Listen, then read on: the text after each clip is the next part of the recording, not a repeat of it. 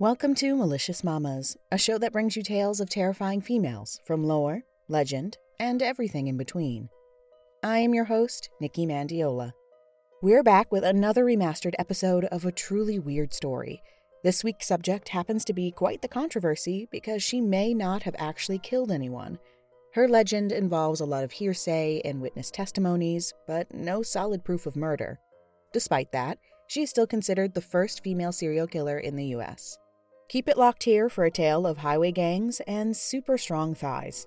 Yeah, you heard me right. Without further ado, let's get down to it. This week's topic is Lavinia Fisher.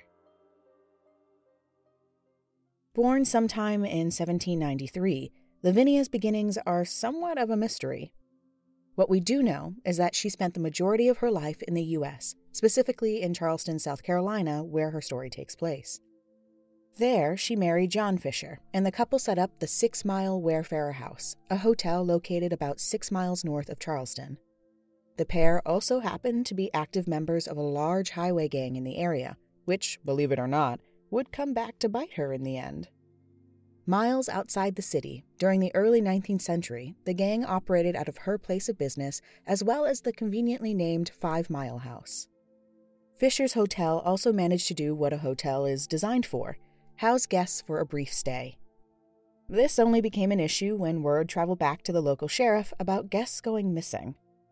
With a lack of evidence, and the Fishers actually being quite popular amongst locals, the authorities eventually dropped their initial investigation. Those who still thought that the Fishers were no good rotten murderers believed Lavinia finished off her guests in a number of ways. For one, she needed to get her victims, mostly men traveling alone, into the hotel. She did this by simply inviting them over for dinner. During their meal, Lavinia would ask her guests what they did for work, not so discreetly trying to figure out if they had any money or not. If no red flags were raised by the guest, and they mentioned being ready to retire for the evening, Lavinia would give them a cup of tea, mixed with a bit of poison. Drinking the tea would kill the unsuspecting guest, and just to make sure everything was taken care of, Mr. Fisher would stab the poor guy a couple of times for good measure. Another version, which would later be verified by a witness, detailed that Lavinia would give her victim a cup of poisoned tea designed to just lull them into a deep sleep. The guests would then be laid on the bed in their room. Lavinia would pull a lever collapsing the bed, which would drop her victim into a spiked pit. Pretty elaborate, right? In a little less House of Horror style death, some believed that Lavinia herself would easily crush the heads of her guests between her thighs. Here is where I drop the fact that the tales of her alleged murders became so exaggerated over time that it's hard to decipher fact from fiction. You can believe the thigh story, or you can dismiss it. Up to you. Now, remember how Lavinia wasn't necessarily considered a murderer? Well, that doesn't mean she wasn't convicted of something. We wouldn't really have the story if she got off scot free. As members of a highway gang, both of the Fishers would be brought in on the charge of highway robbery, a capital offense. This conviction was a result of two specific situations. First, in 1819, a vigilante gang came to the Fishers neighborhood to stop the dangerous gang activity in the area. Once satisfied that they had accomplished their goal, the vigilantes left town. All but one of them, that is. David Ross, a young member of the gang, remained in the area to stand watch. How they thought it was a good idea to leave only one of them behind is beyond me. Early the next morning, Ross was attacked by two men and brought before the Fishers gang. When Ross spotted Lavinia amongst the men, he pleaded to what he thought would be an empathetic woman. Instead, Lavinia showed off her womanly charms by choking the man and smashing his head through a window. Somehow, the man managed to escape and alert authorities. Immediately following this, in what could be considered a busy day, a traveler named John Peoples walked into the Six Mile inquiring if a room was available. Lavinia was quick to tell the man that there was currently no vacancy, but insisted he stay for some tea. In an unforeseen twist, Peoples actually did not enjoy tea, but at the risk of seeming rude, agreed to stay. While Lavinia's back was turned, the man dumped out his cup. Maybe she was off her game that day, as Peoples described his conversation with Lavinia as more of an interrogation. She asked her usual about his life and money situation, which immediately made the man suspicious. especially at the end where Lavinia told him that a room was now suddenly available. Peoples took up her offer of a stay, but still uncomfortable after their talk, he decided to sleep in a chair by the door.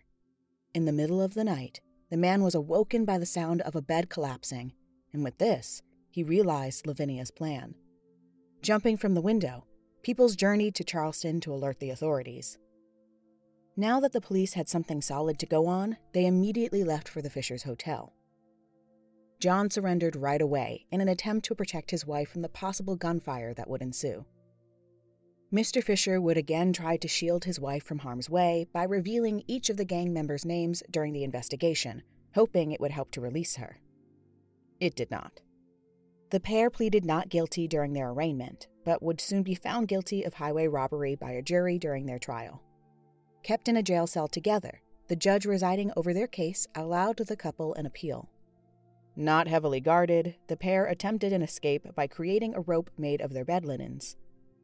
During John's journey to freedom on this makeshift rope, it broke. Refusing to leave his wife behind, Mr. Fisher was soon apprehended. After this, their cell was kept under tight security. On top of that, their appeal was also rejected, and the couple was sentenced to death by hanging. Although imprisoned, Lavinia kept to her cunning ways. In South Carolina at the time, it was law that a married woman could not be hanged. Once Lavinia figured this out, she mentioned it at her trial, to which the judge responded that her husband would be hanged first, leaving Lavinia as a widow, eligible for the same fate. With her first safety plan out the window, Lavinia concocted another. As a considerably beautiful woman, she believed that by wearing a wedding dress on the day of her execution, she could seduce a man in the audience to marry her on the spot, what with a priest present after all. When this didn't work, she was out of time. Infuriated that she would not be pardoned after all, and with a noose around her neck, her last words were, If you have a message you want to send to hell, give it to me and I'll carry it. Then, not wanting to give the satisfaction of ending her life to someone, she jumped off the gallows herself. To this day, it is said that her spirit haunts the old Charleston jailhouse, possibly still seeking being pardoned of her crimes. On that note, let's conclude this episode. If you have any suggestions on mamas you'd like me to cover or a spooky tale to share, please send an email to maliciousmamas at gmail.com. If you're looking for more mamas in your life, follow Malicious Mamas on Instagram. Also, if you could rate, review, and subscribe to Malicious Mamas on your favorite podcast app, it would really help the show find other spooky tale lovers as yourself, and I would greatly appreciate the feedback. Until next time, keep it real, mamas.